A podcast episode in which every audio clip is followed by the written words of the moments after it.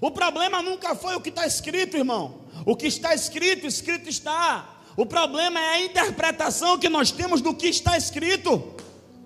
Quando foi que na Bíblia disse que santidade tinha a ver com estereótipo?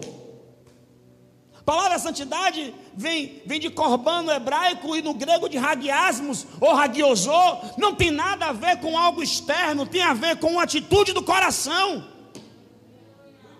Santidade não tem a ver com calça ou bermuda, terno ou, tatuagem, dreadlock ou cabeça raspada. Santidade tem a ver com a vida consagrada inteiramente a Deus. Santidade tem a ver com quer comais, quer bebais ou quer façais qualquer outra coisa. Faça-se tudo para a glória de Deus. E aí é o choque, por quê?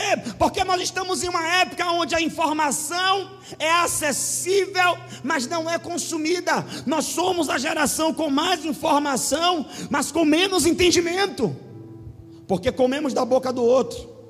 E não tomamos o cuidado de examinar se o que o outro está dizendo está em linha com a palavra. Eu sou pastor dessa igreja, mas eu quero dizer uma coisa: só vá comigo até onde eu estiver na palavra.